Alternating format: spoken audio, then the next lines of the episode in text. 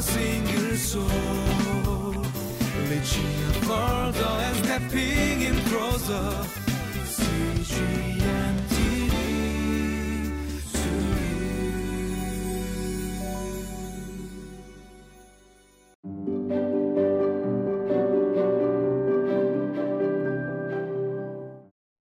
Hello and welcome to Living Life. It's so great to spend time together around God's Word. Yesterday we saw part one of the story of Micah's homemade family shrine with a young Levite, specially hired as a family priest. Everything we saw was a violation of God's Word. Just when you thought things couldn't get any worse, we'll see in today's passage that sin takes a whole tribe in Israel down towards, spiral down towards destruction. How does a whole tribe in Israel reject God as their king? Let's jump into the story together.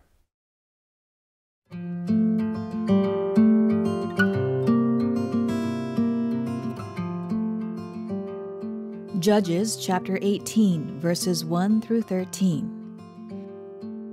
In those days, Israel had no king, and in those days, the tribe of the Danites was seeking a place of their own where they might settle, because they had not yet come into an inheritance among the tribes of Israel. So the Danites sent five of their leading men from Zorah and Eshtaol to spy out the land and explore it. These men represented all the Danites. They told them, Go, explore the land. So they entered the hill country of Ephraim and came to the house of Micah, where they spent the night. When they were near Micah's house, they recognized the voice of the young Levite. So they turned in there and asked him, Who brought you here? What are you doing in this place?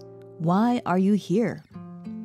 He told them what Micah had done for him and said, He has hired me, and I am his priest. Then they said to him, Please inquire of God to learn whether our journey will be successful. The priest answered them, Go in peace. Your journey has the Lord's approval.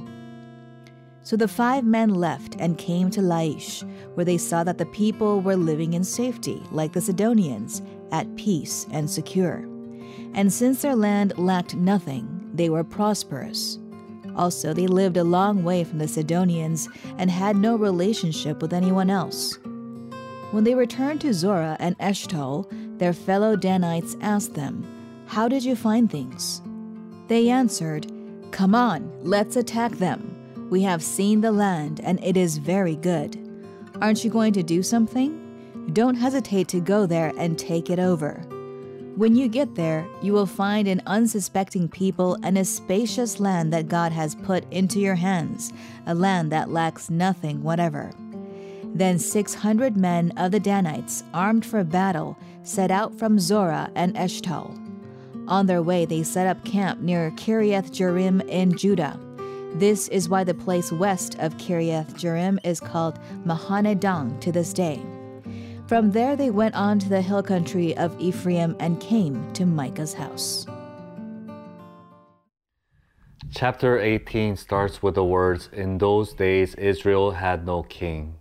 So, what follows is an overflow of Israel doing whatever is right in their own eyes. So, we're told that the tribe of Dan is still looking for a place to settle. So, we ask, like, why are they still living as nomads, looking for a place to settle? It's because they failed to obey God's command to drive out the Canaanites out of their God given inheritance. We see that in Judges chapter 134. The Amorites confined the Danites to the hill country, not allowing them to come down into the plain. In other words, uh, even though God had promised these lands as inheritance for them, the Danites found their enemies to be too, too courageous and too determined and just they just gave up the fight that God had commanded them to fight.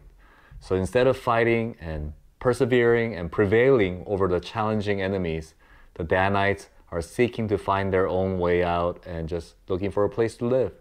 They send five spies on a mission to explore the land to find a suitable place to live. So instead of trusting God to fulfill his promises, they trusted in themselves to find another option that might be better for them. So the spies stop at uh, Micah's house and they meet the young Levi from yesterday's passage, uh, who's serving as the family priest. They ask the priest for answers like, Will we be successful uh, during this journey? And then this priest just assumingly answers, Yes, you will be successful, without a clear revelation or word from the Lord. And then these men spy out Laish, and boy, oh boy, they find that Laish looks so good in their own eyes. It's, they seem to be unsuspecting, easy to conquer. They have a prosperous economy, and then their military allies were far away, too far away to come and help. Clearly, Danites think that they can take this good land without any help from God by their own strength. So they assume in verse 10, they say, Oh, look at the spacious land that God has put into our hands, a land that lacks nothing whatever. So they decide that God has blessed them with this land. They go on an invasion uh, of this Laish uh, that God has clearly not ordered. And so we see again, like everything that's done is a violation of God's law.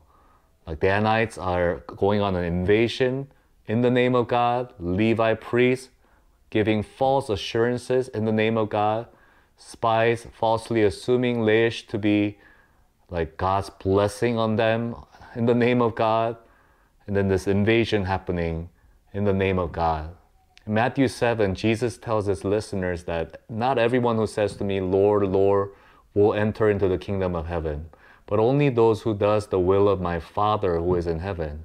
And then he goes on to say, Many will say to me on that day, Lord, Lord, did we not prophesy in your name, and in your name drive out demons, and in your name perform many miracles?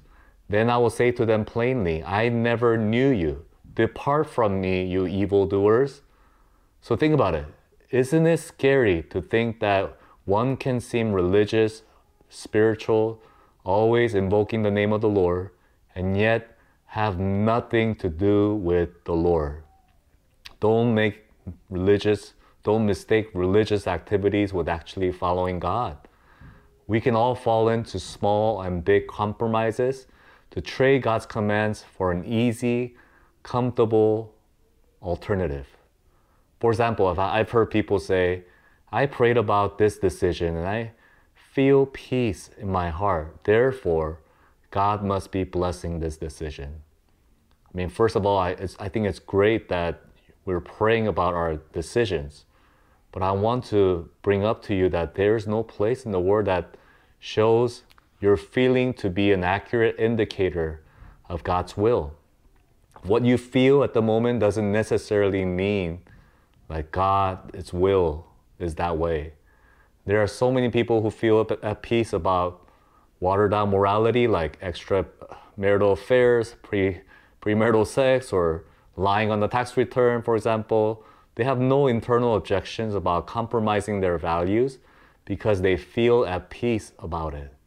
What we feel doesn't necessarily align with God's will all the time. In fact, I would argue that many times obedience is hard. It requires us to take risks, endure trials, and even defy death, all in the name of Jesus.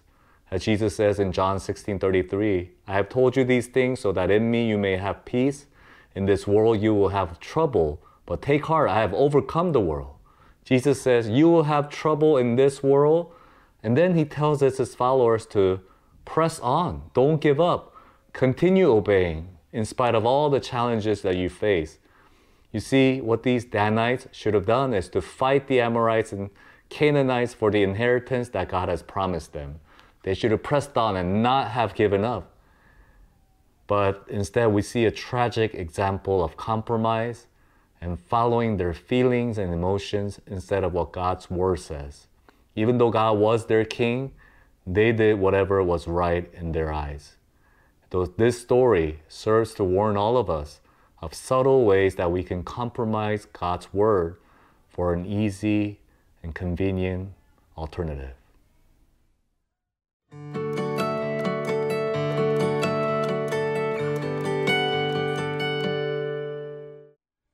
So, in the end, I want to take some time to pray for those of you who are pressing on to obey the Lord in the midst of challenging situation. As today's passage clearly shows us, let's not settle for whatever is convenient or whatever is easy. Let's continue to take risks, endure trials, and take heart because Jesus, our King, has overcome the world.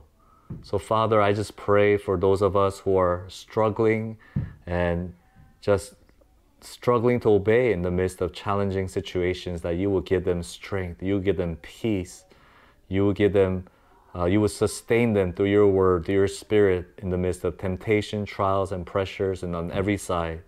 Please, Lord, help all of, all of us to not compromise your word for an easy alternative. Thank you, and in Jesus' name we pray. Amen.